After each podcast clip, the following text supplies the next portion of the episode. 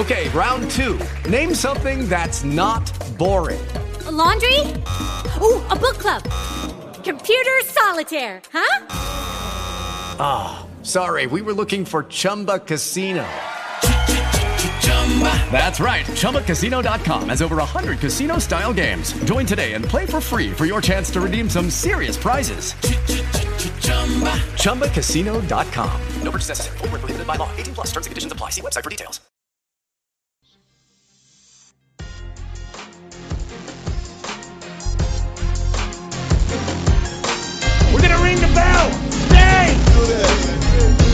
I need 60 minutes. 60 minutes to me. 60 minutes. No bacon, no mercy. Nothing but snot, snot bubble. You got me. We're going to ring the bell. We're to ring that championship bell. Welcome to the first ever episode of the Krivitsky and Kane Show. You've been with us for Inside the Hoodie. You've been with us for Patriots Beat. Now we've got a new program. Jeff Kane and I will be talking more than just Patriots this time around. This podcast is so that we can talk about all of the Boston sports and, of course, the big stories nationally as well, like March Madness. My bracket's looking pretty bad. Jeff, do you fill out a bracket? And if so, how's it looking? Died the second day with Michigan State, let's just say that. I'm I'm impressed you made it to the second day. My bracket was pretty much ripped to shreds by the end of day one. So I still have my final four teams going strong. That's the only thing saving me for now, but not looking like I'm going to be taking home any cash this year either. Let's get down to it though. This is primarily about the Boston based sports, and we start with the Patriots because football is not just king in America right now, it's king in Boston, thanks to those four Lombardi trophies that are hanging out in one Patriot place. Jeff, if they're to get a fifth, it starts with the moves that are made to upgrade the roster this offseason. And after a quiet first week in free agency, they came out swinging the second week, making some big trades. What are your overall thoughts on the moves the Patriots have made this offseason? So far, so good, Bobby. I mean, Patriots had a couple uh, options that they needed to do. Obviously, going into this offseason, the Patriots needed to decide what they were going to do with some of their key uh, young defensive players. We saw them move on from Chandler Jones uh, in a trade with the Arizona Cardinals, bringing back Jonathan Cooper, uh, a seventh overall pick as a guard back in 2012. So I'm looking at it, I'm liking it, uh, especially because they got the second round pick as well, giving them some draft capital after. Um, you know the Patriots lost out on their first round draft pick because of Deflategate. I like that, and I really love the addition of Martellus Bennett. I think it's going to bring back that deuce set, that nice ace set, tight end, loving it. Um, you know I love the tight end set, and I'm looking at it, and I I'm excited, and I'm really excited about the fact that they can spread it out, they can keep it up and play strong ball. They just need to run it back. I don't love what they've done with Donald Brown, but we'll see what happens. Of course, they also brought in Chris uh, Hogan.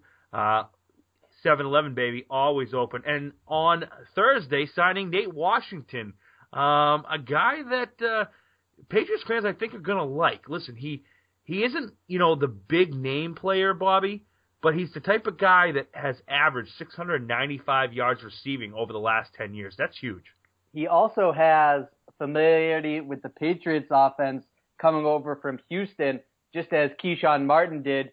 And we saw in terms of understanding the playbook how much that helped Martin transition to New England. I would think the same holds true for Nate Washington, who's a veteran who's been in the league for quite some time now. Jeff, another point to take note of in the signing of Nate Washington, which I can understand if Patriots fans aren't discussing much, is the fact that this is a player who primarily operates out of the slot, and it does give the Patriots some leverage in negotiations with Danny Amendola. So if they are in fact to move on from him before the start of the season, I think people will look back at this signing as our first indicator that the discussions were headed in this direction. Yeah, I can agree with you there. Listen, Danny Amendola's done a fine job here for the three years he's been here. But the night before the season kicks off, his contract is guaranteed at $5 million a year. Going to be awfully hard for the Patriots to play Danny Amendola and pay him 5 million bucks when he is really going to be the third or fourth option at best. Uh, you did say that Nate Washington can work in the slot. He also works outside the numbers, uh, can get down the field.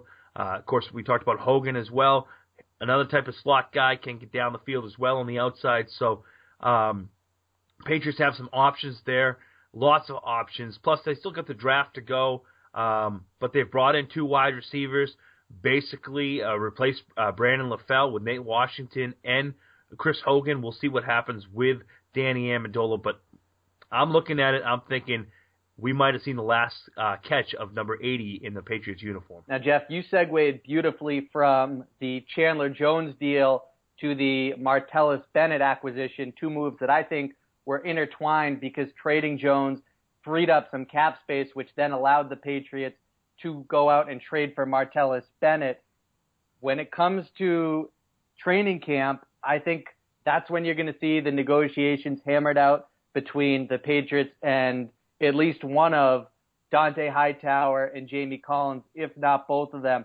And I think how those negotiations play out will ultimately determine the fate of Danny Amendola, seeing how much cap space the Patriots create for this coming season. And if they don't feel like it's enough to feel comfortable going into the season with enough money to go out and land an upgrade at a position should they need it, then I think they could be looking to move on from Danny Amendola before that contract becomes fully guaranteed. Oh, possibly, definitely could. Uh, I remember last year, right after the draft, the Patriots cut Kyle Arrington, um, who was scheduled to make four and a half million dollars in the 2015 season. Uh, so the Patriots could do that come uh, right after the draft and designate Danny Amendola as a June 1st cut, allowing them to spread the salary cap hit over uh, a year or two on on what's left on his uh, guaranteed style money. So yeah, I could see the Patriots doing that. They could do it after the draft. They could do it when they get into training camp.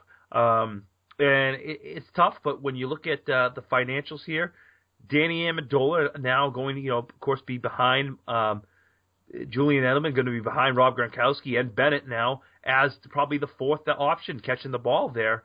Um, the Patriots may look to just move on from him um, because this, the money isn't going to be there. Obviously, uh, they have big hopes for Chris Hogan. They wouldn't have signed him to a three-year, twelve million dollar deal if they didn't.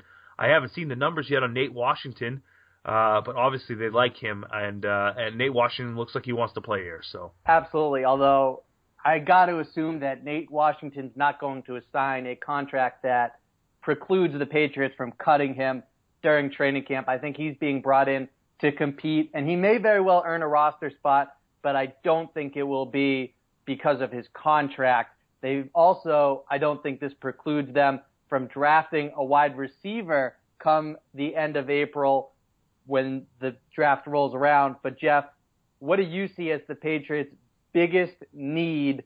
You mentioned running back. Is that where you see them going with their first pick in the draft? It all depends. It it all depends how the board falls out. Listen, I don't uh, particularly care for the running back class isn't extremely deep this year. Uh, you know, you and I have talked about the kid out of Alabama, Henry. Uh, you know, he may be the first or second uh, running back off the off the board. Um, you know, if it reminds you a couple of years ago when Eddie Lacy fell, hopefully Henry falls as well. Um, but the, the Patriots definitely got to draft some kind of running back they got to find a way to develop a young wide receiver.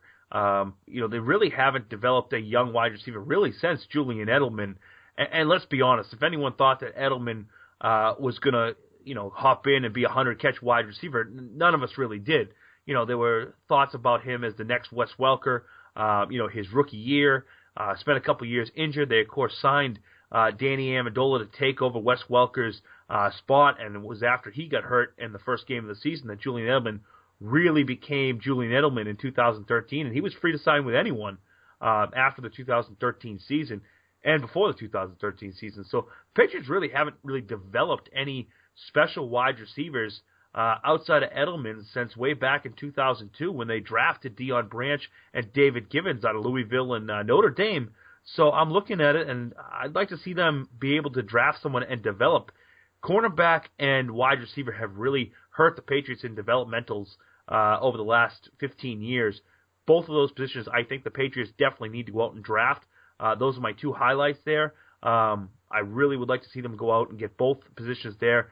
Uh, they need a swing tackle. They need a young tackle because let's face it, Sebastian Vollmer is going to be 32 years old. That's uh, that's ancient for a right tackle in the league. Uh, Nate Solder's contract's going to be coming up, so the Patriots got to go out with that tackle position, and then from there, I mean, it's not like they have a ton of um, you know a ton of needs, but those are three needs right there that I could definitely see the Patriots going out and fulfilling. As far as their inability to successfully draft and develop a wide receiver, it's long been a knock on Bill Belichick since coming to Foxborough. One of the only blemishes on his record as head coach and general manager of the Patriots. It's also one of the reasons, Jeff, that I argued against cutting Brandon LaFell, but that's water under the bridge now.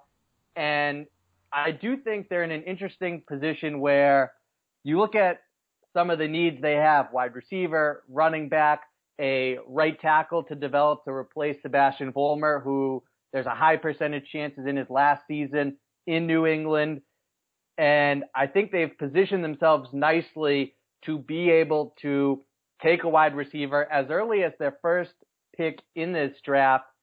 And there's one player who really stands out to me, and that is Sterling Shepard, who I think you'd be hard pressed to find a team who's an ill fit schematically for Shepard coming out of Oklahoma. But the Patriots in particular are a team I think that he would thrive with. He is a terrific and versatile route runner. He is a slot receiver who would position himself nicely to replace Danny Amendola in the short, short term. And then one day in the future, Julian Edelman as well. He is a willing blocker. He makes plays across the middle, racks up the yards after catch. Very smart player who comes from an athletic pedigree. I think this is a player who is going to be a perennial Pro Bowler.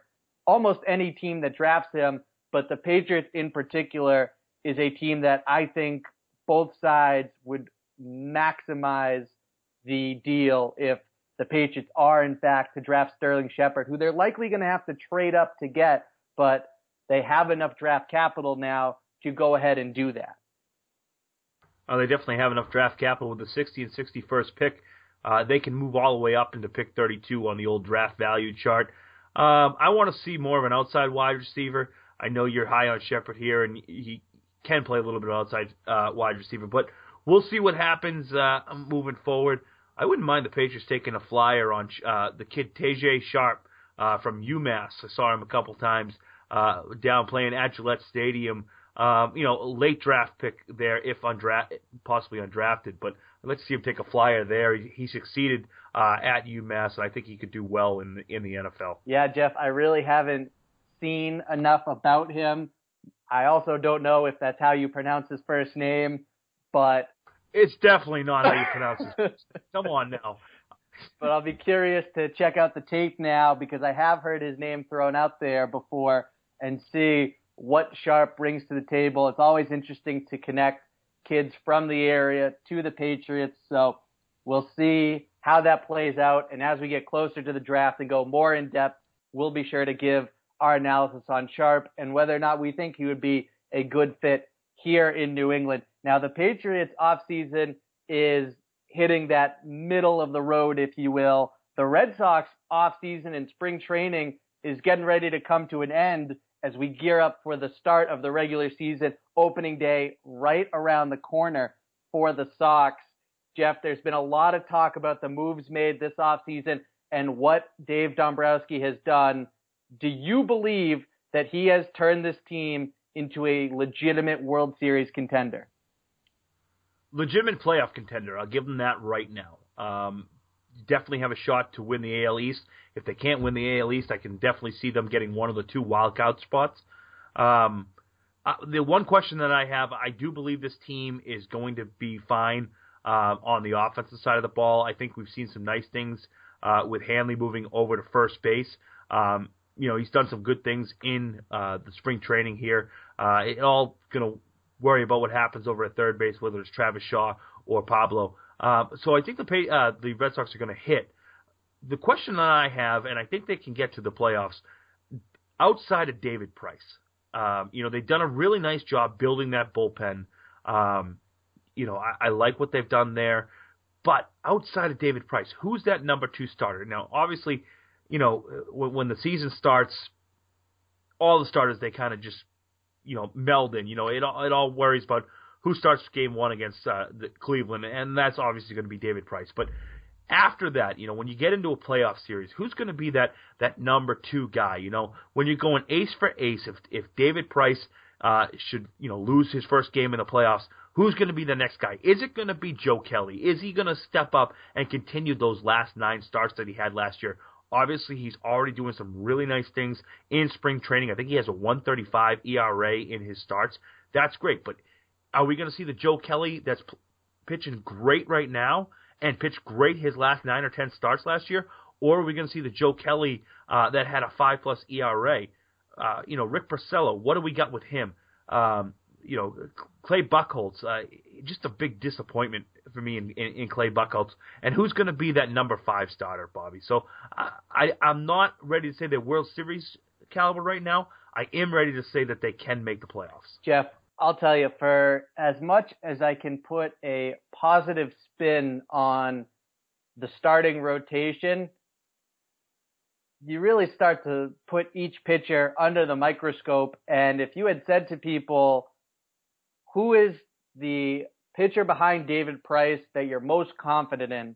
I think the majority of Red Sox fans would have said Eduardo Rodriguez.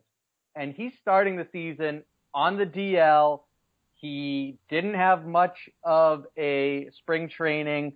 So that's a genuine concern, and you don't know where he's going to be, when he's ready to rejoin the rotation, and how long it's going to take him to get up to speed. That's the guy who most people considered the closest thing to a sure thing behind David Price, that he was going to have a great season, Eduardo Rodriguez, after a breakout performance a year ago. Now, really not so sure there either. There's just, there's not much stability in that rotation. Clay Buchholz, he has, again, if you want to put a positive spin on things, he's talked about tra- changing up rather his off-season regimen, focused on being able to survive the length of a season. He wants to make at least 20 starts this year, but you just never know with him. And usually it's not a question of his ability on the mound. It's is his head screwed on right?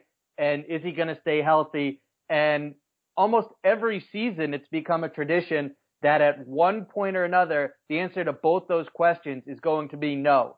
So you can't just buy into that until you actually see it happen when it comes to Clay Buchholz, who I do believe the Red Sox have the talent to make the postseason this year. Like you said, whether that comes from winning the division or a wild card spot. And if that's the case, Buchholz, if healthy, figures to be one of those top three guys in their rotation. Significant question marks around him. Not sure how he's going to perform in that situation and throughout the season. You look at Rick Porcello. Here's a guy that I'm willing to buy in on based on the adjustments he made coming off a stint on the DL last season. He came back and set the world on fire in August. He once again got back to his philosophy of no longer trying to overpower hitters, but getting movement on his pitches, finishing down in the bottom of the strike zone, and getting back to who he really is, not trying to be something that he's not, which is a power ball pitcher. So I do believe that Rick Porcello, who hasn't had the best training camp, I do believe that they're going to be able to rely on him as that fourth or fifth starter, and maybe he gets moved up to start the season with Rodriguez on the DL. Joe Kelly has looked as good as anyone not named David Price so far in spring training, and like you said, he also finished the year on a high note. So I do buy into these pitchers to some degree and think this rotation could come together nicely, but there's a lot to be concerned about there. I also, while I do believe that Hanley Ramirez and everything I've seen, and you listen to him talk about the training regimen and how much he's bought in and that he feels comfortable going back to the the infield because that's how he describes himself. I am an infielder. You heard him say throughout the off season, and he looks good at first base. So I do think that experiment can and will work out. But again, you just don't know until you see it unfold. Pablo Sandoval, pretty poor spring training to be honest, and now he gets injured as well. We don't know the severity quite yet, so we'll see. But I have heard John Farrell say that he thinks he'll be in the opening day lineup, a good sign. Travis Shaw, the replacement. Some people take comfort in that. But again, Jeff, here's a player who did absolutely nothing in the minor leagues, couldn't hit. All of a sudden, he comes up and has a breakout performance, getting his opportunity in the big leagues. Once again, he is killing it this time around, obviously in spring training, but you just don't know is this really who he is now, or at one point is he going to regress to the mean and revert back to his production line in the minor leagues? You just don't know. There's so many question marks about this team. I think a big loss, Jeff, is the injury to Carson Smith that has the potential Huge. to sideline him for the entire season. Yeah, I mean, and they've been talking a lot about that injury and how he's going to start out uh, the year on DL. Carson Smith, of course, acquired uh, for Wade Miley. Um, you know, a power arm, 26 years old, can do you know really well on that back end of the, the bullpen. You know, uh, as a setup uh, guy to um, to uh, Craig Kimbrel. I'm I'm interested to see what happens here. Now they've talked a lot about um, you know will he be able to come back? They've talked a lot about um, you know the former uh, Red Sox pitcher Miller who uh, had the same type of injury, missed a month and came back and had a very good season um, with the Yankees last year. That's going to be tough. Bringing it back to Travis Shaw, yeah, he didn't do great in the minor leagues, but ever since coming up, I mean, he hit 286 last year with 13 bombs, playing extremely well now. Uh, I like that a lot. I like Travis Shaw over there, and I really like what Dave Dombrowski said when he came out and said that it really didn't matter about contract. The best player is going to win, and being John Farrell, you've got to like that because you know he he he's managing for his job right now. I mean, obviously with with everything that happened with him over the last couple of years with the uh, you know the World Series championships and last place finish back to back years, uh, the cancer. Um, you know, of course, the the Jessica Moran issue. This guy is is managing for his job, and he's got to hope uh, that having the best, you know, nine guys out there on the field, no matter the contract, really will help him. And I also think Jeff, the sense of urgency that Farrell has, which led to those comments, amps up the motivation factor for Pablo Sandoval to hear those comments, to recognize that it's not a hollow statement and just an empty effort trying to motivate a high priced player. It's real, Pablo. If you're not playing well, John Farrell has no time to spare here. You're coming out of the lineup. Travis Shaw is coming in, and if he performs well, he's staying in the lineup.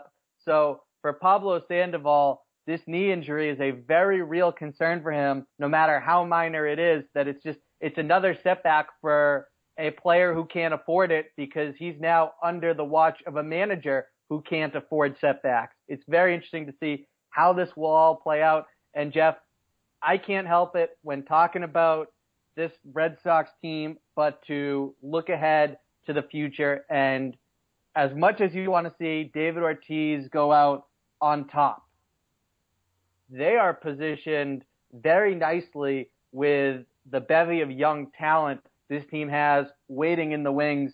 I was salivating watching Yoan Moncada get an opportunity. I, I really think he's going to be one of the best players in baseball one day, and that he's coming up the pipeline awfully quickly. Same with Andrew Benintendi, who has been a stud for the Red Sox so far in their various levels of minor leagues. So there's there's so much talent on this team. The pitcher Espinoza on down the line. This lineup is going to look quite potent, potentially as early as next season. Even if these moves, such as Ramirez at first, such as Sandoval slash Shaw at third base, even if they don't play out, the Red Sox, thanks to all the young talent that they're developing, are still in an awfully good situation. for the future. It really is just a question of this year in a vacuum, how will things unfold? And I think you put it perfectly to set those realistic expectations of being, let's start with winning the division. And if that's not going to happen, then let's drop down to a wild card spot. And if that's not going to happen, then man, things really went wrong this offseason. You can guarantee at that point that Farrell's out. Then it becomes a question of buy or sell on Torey Lovullo. So it's going to be very interesting to see how this season unfolds. I think there's a lot, a lot of reasons to be optimistic, but also a lot of reasons for caution coming in to opening day. Now let's transition to two teams that are in the middle of their seasons, really the middle end, gearing up for the playoffs. In fact, we start on the parquet with the Boston Celtics. Jeff, in your opinion, this is a team who's competing potentially to finish as high as third place in the Eastern Conference. When they get to the postseason, what constitutes a successful playoffs for the green and white? Well, it all depends on where they finish for seeding now. If they, you know, finish as the third seed, um, I, they got to win at least one series. You know, they got to win that three six or that four five, and then it all depends. You know, are they going up against the, the Cavaliers? And if they go up against the Cavaliers as, as say the four seed, um, you know, and they and they take Cleveland to six games, uh, you know, that's a very successful, successful uh, run as far as I'm looking at it. There, they need to win a win at least that first series, whether they're the three seed, whether they're the four, four seed. They need to win that first series. Uh, they could, if they were the number two, uh, three seed, you know, and go up against Toronto the second uh, in the second round. You know, I, I would hope that they could make a series of it, maybe even get to the Eastern Conference Finals. I love what this team has constituted this year. I, I really like how they've every season under Brad Stevens they have taken the next step and the next step, and now you know you're looking at this team and, and they've been playing extremely well, and they've been playing so well without a star. You know, without a huge star on this team. I mean, Isaiah Thomas is a is a nice player, uh, but you know he's not a star. Jae Crowder, uh, when they traded for him, I was like, oh, just a throw in on this Rajon Rondo deal. And you know, you've seen what it's been like without him. Um, Crowder's just a, a great player, but they need, you know, they need that next next good player, that next great player, that guy that they can you know, throw throw a name on the back of that jersey, and every night you need to double team him. You know, whether that be, you know, I'm not sure who they're going to go after yet in the off season. Um, but successful season, they got to win one playoff series in, in my eyes. Jeff, for the reasons that you just outlined, I think when it comes to the playoffs, the Celtics are essentially playing with house money. They've shown that they are a star away from being a very legitimate title contender. And I think that the opinion has largely already formed in the minds of players, GMs, executives, and people around the league of what the situation is that the Celtics are in, what they need to do, and where they currently sit in terms of the NBA landscape. That people are well aware that for as much talk as there is about the Brooklyn pick, and rightfully so. And we're even going to get to that in just a few short minutes. The best, the biggest asset on this team is Brad Stevens by a landslide. And as long as they don't get swept or go down in five games in the first round, I think depending on who they draw, that they could even lose a competitive series against a respectable team in the first round and not have it hurt them too much come the off season when they're trying to lure a big name free agent. And Jeff, the biggest one who, if you had asked before the season, in the beginning of the season, even at the All Star break, really, Kevin Durant would have been a long shot in most people's eyes. But the Celtics just kept playing better and better and better. They went on that huge win streak in the middle portion of the season, right around the All Star break, got themselves up to third place. Now they're technically in fourth, but have the same record as Atlanta. And when you really break it down, Boston is a place that makes sense for Kevin Durant. But of course, on a one year We're deal. talking about a franchise that never lands the big name player that if Kevin Durant is looking to play with another all star, highly unlikely that it's happening on Causeway Street. So where exactly do you put the Celtics chances of landing the big fish in this free agent pond, Kevin Durant? Listen, if you're going to land Kevin Durant, it's on a one year deal. Um, you know, so he can go out and, and with the NBA's new CBA uh, bucks kicking in after next season, really cash in. Obviously, the Celtics have the cap space to go out and sign him now. His his own team has the Larry Bird rights, so they can actually sign him for the most money. So if, if it's about money, Kevin Durant isn't going to land in Boston. Um, if it's about positioning himself for next season's off season and a big contract, Boston, why wouldn't Boston be a great place to come? You get a lot of money, and you're around a great young nucleus of of uh, players, and you can help them get over the top. Other than that, I mean, if he's looking to sign a long deal, he's you know he's staying he's staying with his team, or he's turning around and he's and he's signing with a team that in the West Coast. I don't see it being. There's been rumors that it could be Golden State, but you know, how much money can Golden State really have with uh, uh, Curry and all those guys? But I don't know. Boston on a one-year deal, uh, long term, I don't see it. Well, look, when it comes to Golden State, they can create the money to pay Kevin Durant a version of the max contract. So financially, they can do it. And for as many questions as there would be about whether or not those guys can all fit together nice and neatly, it would certainly be something that's easy to understand from an on-court perspective why he chose Golden State. Why he would choose the Celtics relates to Brad Stevens, Danny Ainge, and this organization having more championships than any other franchise in the history of the NBA, and also the fact that they've shown an ability to be competitive without a superstar. So it of course becomes in the pitch. Imagine if we add Kevin Durant into the mix. Plus, Boston is a good fit market wise for a personality of Kevin Durant who seemingly wants a big market but doesn't want a media circus like what would unfold if he were to take his talents to New York. So I think it makes sense on a lot of levels to come to the Celtics. Plus Brad Stevens would be, and I know I've already said him, but he really would be the best coach that Kevin Durant has had at the NBA level.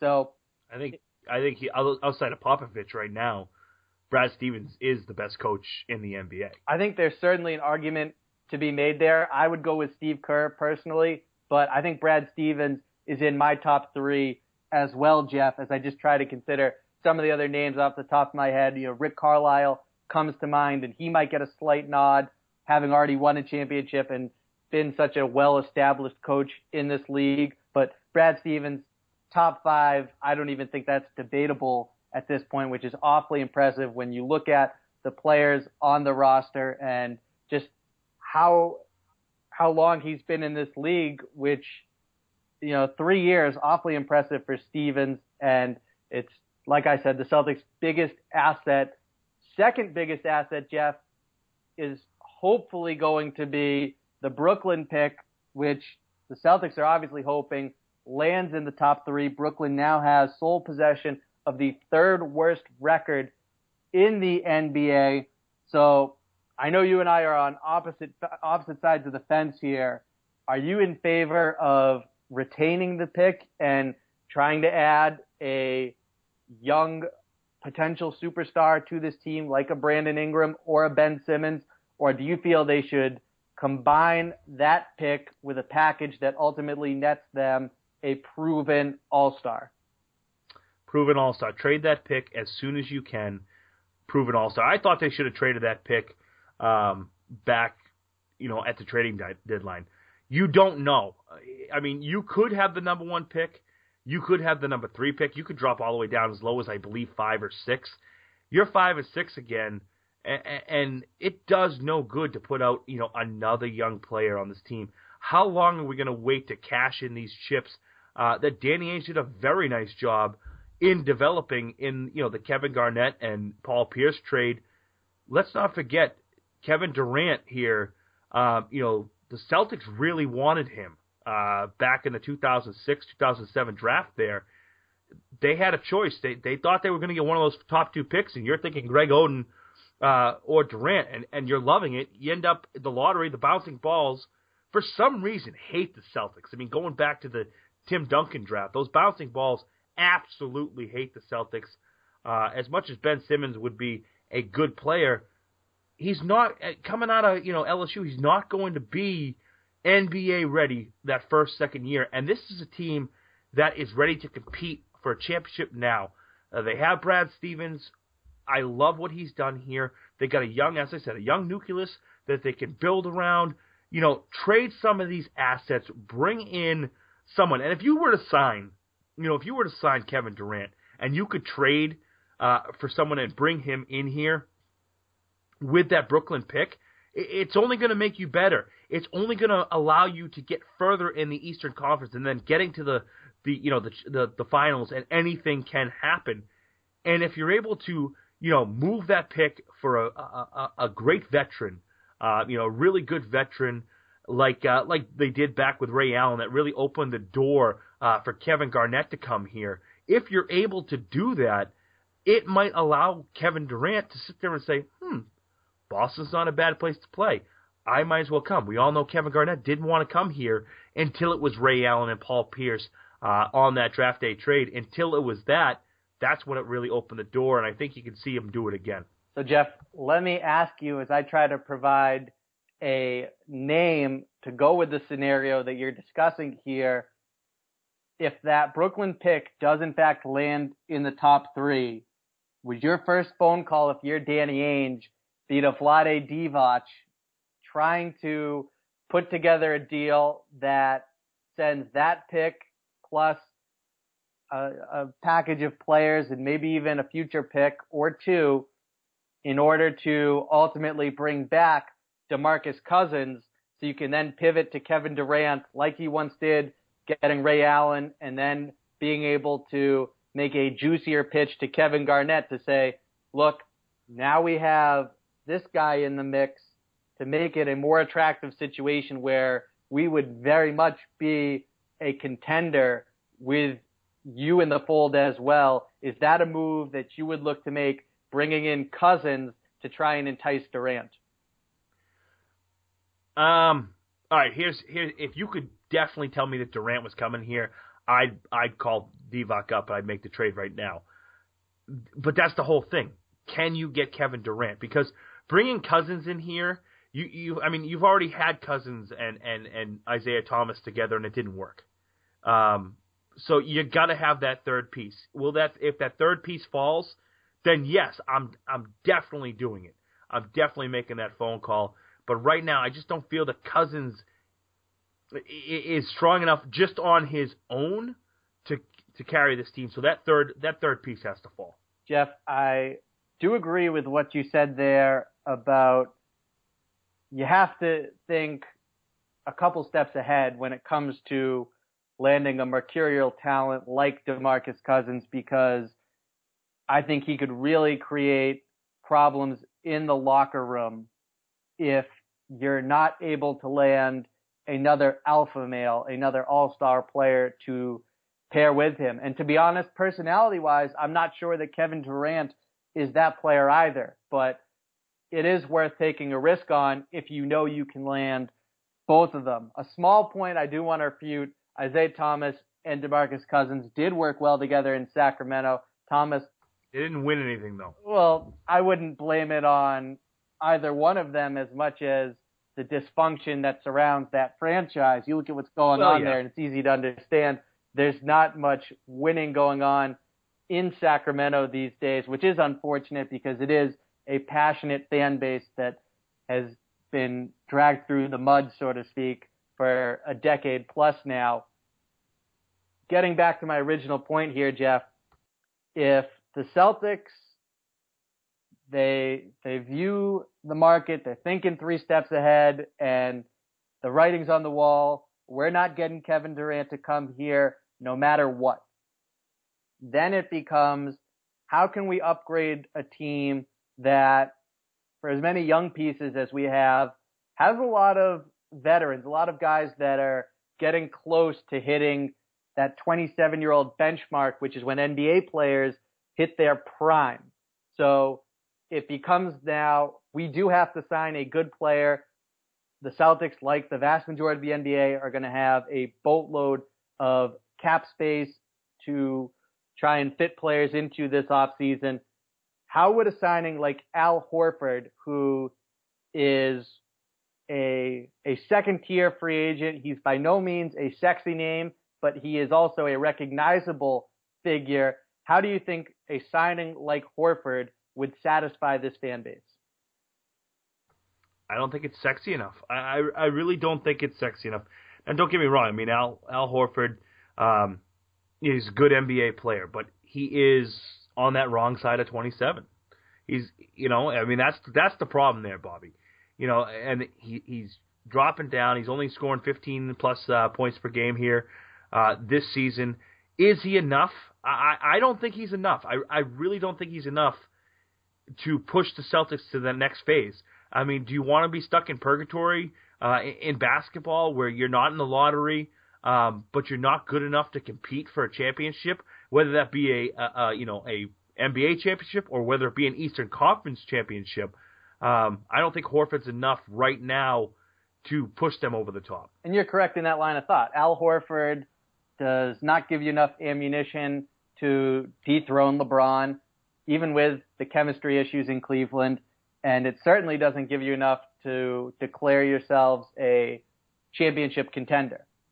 However, I don't think that you could just drop Kevin Durant onto this team and put them on the short list of title contenders. I would still say that there's a realistic possibility that if Kevin Durant was on the Celtics this season, they would finish in second behind Cleveland still.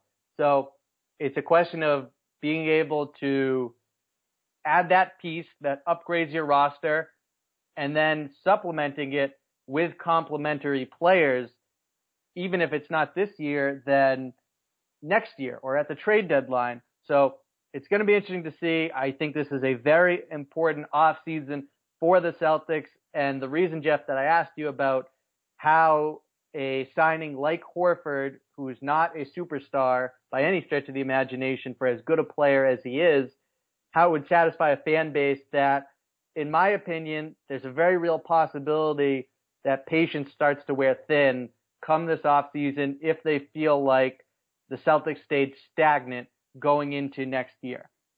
Another they gotta they gotta make a move. They do, and you gotta believe that one's coming, whether it's using the draft pick, trading the draft pick, or being willing to spend in the offseason once free agency rolls around. It's going to be very interesting to see what the Celtics do, Jeff. It's also going to be very interesting to see what this Bruins team does. But before we get to what's also going to be a monumental offseason for the black and gold, let's start just as we did with the Celtics with what the Bruins can realistically uh, accomplish come the playoffs. It all depends on how hot Tuukka gets. Um, you know, we saw, you know, back in 2011 with Timmy Thomas what a hot goaltender can do, and even in 2013 uh, when the Bruins, you know, took the Chicago Blackhawks six games uh, in the Stanley Cup Finals, Tuukka really stood on his head there. The Bruins right now are playing. Well, they've lost four games in a row, and that's really tough right there. You've lost four games in a row. Uh, you, you've dropped down but they have a chance right now to have three thirty goal scorers. And their biggest issue has been defense, which has always been Claude Julien's, you know, apple in his eye. It's always been that defense. It's the reason that Tyler Seguin isn't here anymore. Uh, you know, it's the reason that they they've made these trades and and they got really nothing back um, for Seguin other than Louis Eriksson, who could be on his way out. Uh, I thought it was the smart thing to do for the Bruins to keep Louis Eriksson. I thought it was a very smart move because, listen, this is a fan base right now. Uh, hockey in Boston's always been a great sport, and playoff hockey in Boston, playoff hockey just anywhere in general is absolutely one of my most favorite things to to watch every other night. It's just amazing. So allowing this team to play in a relatively weaker Eastern Division. I mean, obviously Washington and Braden Holtby, their goalie, uh, give the Bruins absolute fits. But if you can somehow continue to play well and ride a hot Tuukka Rask into the playoffs, uh, the Bruins could make some noise. I don't feel they're a Stanley Cup contender right now. I do feel like they're an East, Eastern Conference Finals team. They could get there. Um, you know, as long as Big Z stays healthy and as long as uh, you know they stay healthy and are able to get some hot running from from Tuukka Rask, they could be an Eastern Conference Finals team. I would definitely pick them to lose uh, against Holtby and the uh, the Washington Capitals because well that's what they do. They can't beat that great goaltender. Yeah, and Holtby is having a career year. Has just been unstoppable for just about every team in the league, not just the Bruins this season. When it comes to the Bruins expectations, what's realistic, what's not, I agree. I think that uh, the moves made at the deadline, such as acquiring Stempniak, who has, as expected, fit in seamlessly with Marchand and Bergeron, I think those moves make them a genuine contender to make it to the Eastern Conference Finals. But you watch them play. They just finished up a West Coast road trip where they didn't get a single point. You watch them play against the elite teams, especially out west. There's no reason whatsoever to buy into this team as a Stanley up Stanley Cup contender. And no one did going into the season. So that that's okay. The the needle hasn't moved too much though. I would certainly say the moves made at the deadline swung it in a positive direction. And I agree as well on Louis Eriksson that the market dictated you couldn't get what you wanted in return. I honestly have no idea if Jeremy Jacobs and Don Sweeney are willing to pony up to keep Louis Eriksson and you look at how successful the offense has been, I wouldn't mind it. I'm not saying it's a great decision, but I wouldn't mind retaining him on a long-term deal. But this team, the defense, everyone knew going in that it was going to be a soft spot. And then you look at the fact that you have an aging Zdeno Chara who's out there on practically every goal that they allow. He's on the ice and he plays so many minutes still at this age. It's just, it's not fair to Chara to put him through this, but they really don't have many options. They, I think they're missing out, to be honest, on an opportunity to develop a young player like Colin Miller, who he's more of a scorer than he is a defenseman, but it's a chance to help him sharpen up his game at the game's highest level. So it's it's an interesting situation the Bruins are in. I think no matter what this offseason, Jeff, come hell or high water, they've got to get at least one top four defenseman. And to be honest, I think that they should go out and find a way to get two. I agree with you there, and I would move on from Big Z. But let me ask you this, Bobby. You got of course, Donnie Sweeney, you know, for, former uh, defenseman for uh, for the Bruins, uh, running one team, and you got the former guard and and uh, Danny Ainge running the the Celtics. Um, who who are you more confident in raising another banner first, the Bruins or the Celtics? Oh, Jeff, I don't even have to hesitate. It's Danny Ainge.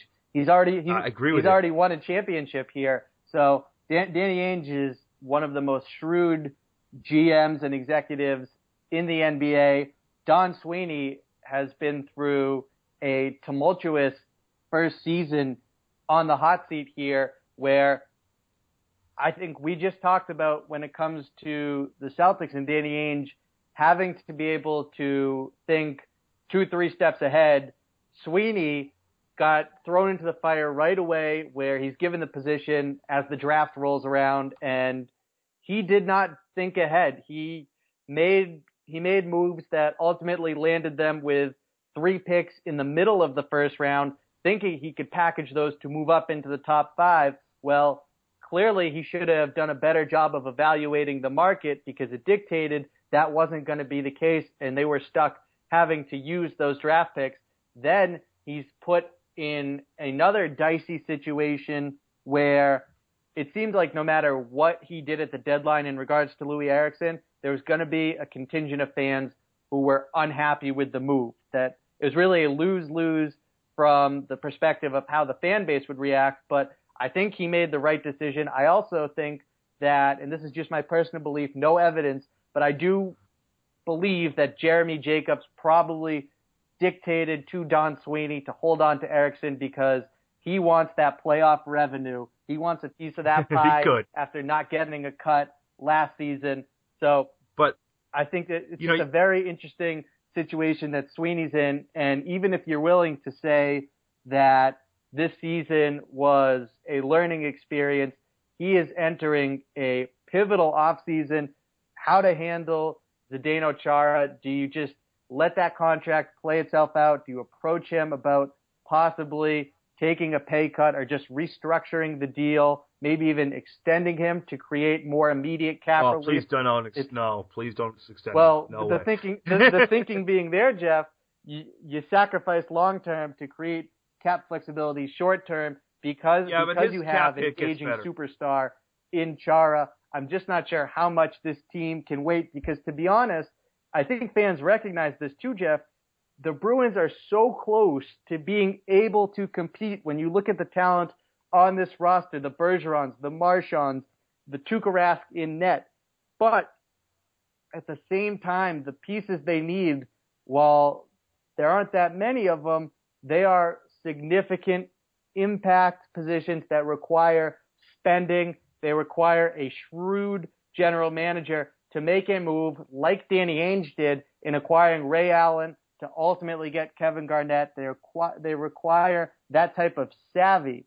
So I'm just not sure that Don Sweeney, who is a Harvard man, I'm not sure that entering his first true off season after completing just his full year on the job is going to be able to pull that off so quickly. But are they really that different, Bobby? And that's what I that's what I'm sitting here. Now, obviously, you know, Danny Ainge has already done it once. He's already turned around and and made this team, uh, the Boston Celtics, into a champion, and then also getting back to the NBA Finals. Now, he's obviously done that already in the past, but are they that different? Because if you really look at it, the Celtics and Danny Ainge were given a pass by by this uh, by this town after you know they traded away Kevin Garnett and Paul Pierce. They were given this you know uh, honeymoon period. You won us a championship. We trust Danny Ainge to turn around and do it again because he's already done it once. But are they that different? Because if you look at all the capital that Danny Ainge has put together here, if he doesn't make that move, if the market doesn't dictate for him to move this, you know, Brooklyn pick, whether he keeps it and goes out and, and you know, gets a stud uh, in the first round, hopefully in the first pick overall, is it that different than what Don Sweeney did last year when he made the trades he needed to make to get himself cap relief because Peter Chiarelli really hamstrung him and got the 13th, 14th, and 15th pick, I believe it was. And he did try to jump up into that top three, and it just never materialized. So are they really that different, Ainge and and Sweeney? Because they're put both here with some great draft capital. Donnie Sweeney couldn't make it happen, but are Boston fans giving him the benefit of the doubt? It just to me doesn't seem like Bruins fans want to see this team drop down because, as you said, they have you know the Krejci and the Bergeron and the Marchand and these guys that that they just feel they have enough to go ahead and win. While I think the Bruins uh, fans want them to win now, and the Celtics fans were a lot more forgiving. Well, I think that Danny Ainge created more of an incentive for Celtics fans to be forgiving. He took this franchise, rebuilt them, and turned them into not just a title contender, but a team that hoisted the Larry O'Brien trophy. And then you talk about the moves that Don Sweeney made this offseason. Well, when Danny Ainge decided to strip it down, he didn't go out and land pieces that were going to then need to be flipped per se. He pulled off one of the biggest heists in NBA history. Granted, he robbed Billy King, who you or I could probably get the better of, but that trade was highway robbery at its finest. Moving on from an aging Paul Pierce and Kevin Garnett, and let's not forget Celtic legend Jason Terry, and and bringing on those boatload of draft picks, bringing on all of that cap relief and yeah. the trade exceptions that came with it, which was a big part of being able to land Tyler Zeller and part of the story in getting Isaiah Thomas. So Danny Ainge has proven it before, which Sweeney, and this just comes from the fact that he's new to the job, has not proven it, proven himself yet. And also the fact that you look at what Ainge got when he went into this second rebuild, you look at what Sweeney got, and it's night and day. Yeah, but I don't think the Bruins were ever, as you said, and, and it could be Jacobs. They never wanted to drop into that, you know, rebuild mode. So they've they've tried to kind of, as Theo Epstein would say, a, bridge year. You know, still compete, but you know, not compete enough to win a championship. And I think you're right. Jacobs wanted just to he wants to get into the playoffs. He wants that playoff revenue, and, and I think that really hamstrung Donnie Sweeney and what he was able to do because if we looked at it the way it should be done, um, you know, they should have kind of after they had to trade Johnny uh, Boychuk a couple of years ago for cap hit, uh, cap relief. That was a Uh, mistake too, to be honest. it, huge, huge, huge mistake. But that's not. I mean, that's a Peter Chiarelli mistake, and a, a lot of Peter Chiarelli mistakes with what he did with contracts, and, and not you know holding on to players long enough, aka Tyler Seguin. Um, even though you know, if you watched behind the B, they they weren't sold on him from day one, but he's turned into the type of player that they really could use. But you look at this, and and I wonder, is this a, a a case where Donnie Sweeney, you know, he's he's taken stuff from the you know the ownership. He's taken stuff from Cam uh, Cam Neely that listen, you have to field a competitive enough team to go on. Um, and I think that has a lot to do with why Claude Julien kept his uh, kept his job. Is because it's he gives them the best chance to at least make the playoffs, and then anything can happen. I, I just feel like Johnny Sweeney from the get go never got a good enough chance, never got a fair shake uh, from his fan base. Jeff, I think you raise a very intriguing point there.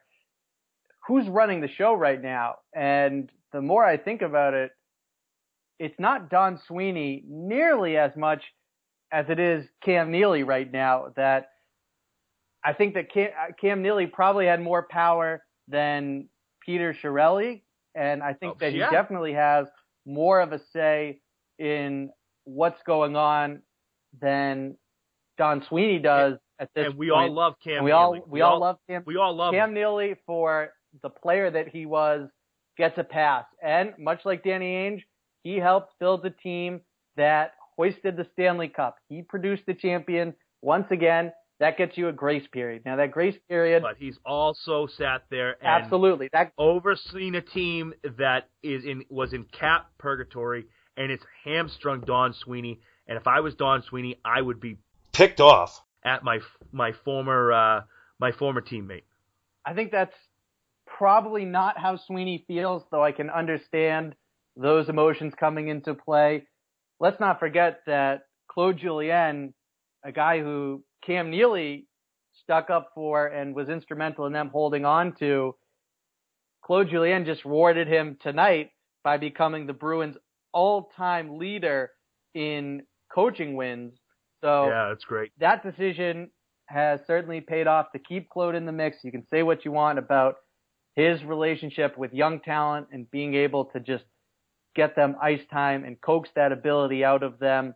But I think he's been better about that now, even if that's not 100% of his own volition, even if it was mandated to him, he's still been able to do that to a large degree this season. So for as much as Cam Neely has decided on and the Bruins regime as a whole that hasn't panned out and like we both said there, the grace period is long surpassed from the time they hoisted that Stanley Cup in 2011. There's still a lot that they've done right and there's still a lot that leaves fans uncertain of what the future holds for this Bruins team, Jeff. Yeah, it, there's a long road ahead for both, for all, all the teams. Uh, there's a long road ahead, as everyone we've talked about tonight. Uh, you know, of course, long road ahead for Don Sweeney and the Bruins to see what they do. Uh, going to be very interesting as they both, the Bruins and the Celtics, head towards the playoffs.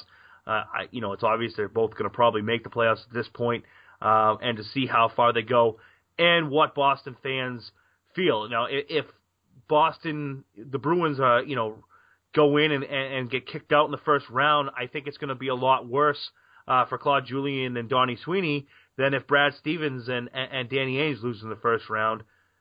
Lots of question marks with the Red Sox, and uh, you know, Patriots is still building their team, bud.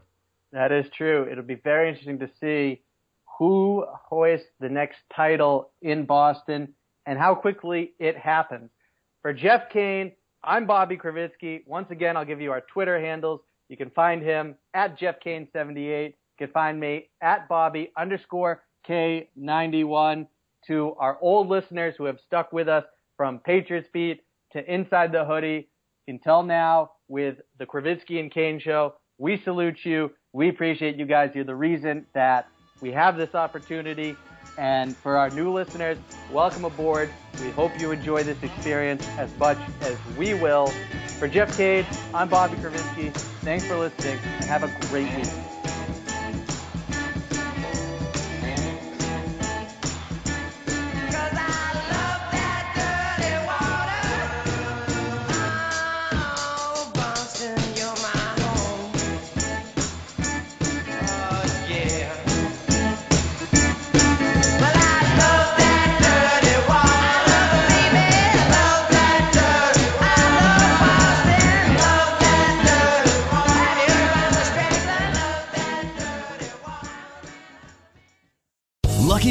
Casino asking people what's the weirdest place you've gotten lucky? Lucky? In line at the deli, I guess? Aha, in my dentist's office. More than once, actually. Do I have to say? Yes, you do. In the car before my kids' PTA meeting. Really? Yes. Excuse me, what's the weirdest place you've gotten lucky? I never win and tell. Well, there you have it. You can get lucky anywhere playing at LuckyLandSlots.com. Play for free right now. Are you feeling lucky? No purchase necessary. Void where prohibited by law. 18 plus. Terms and conditions apply. See website for details.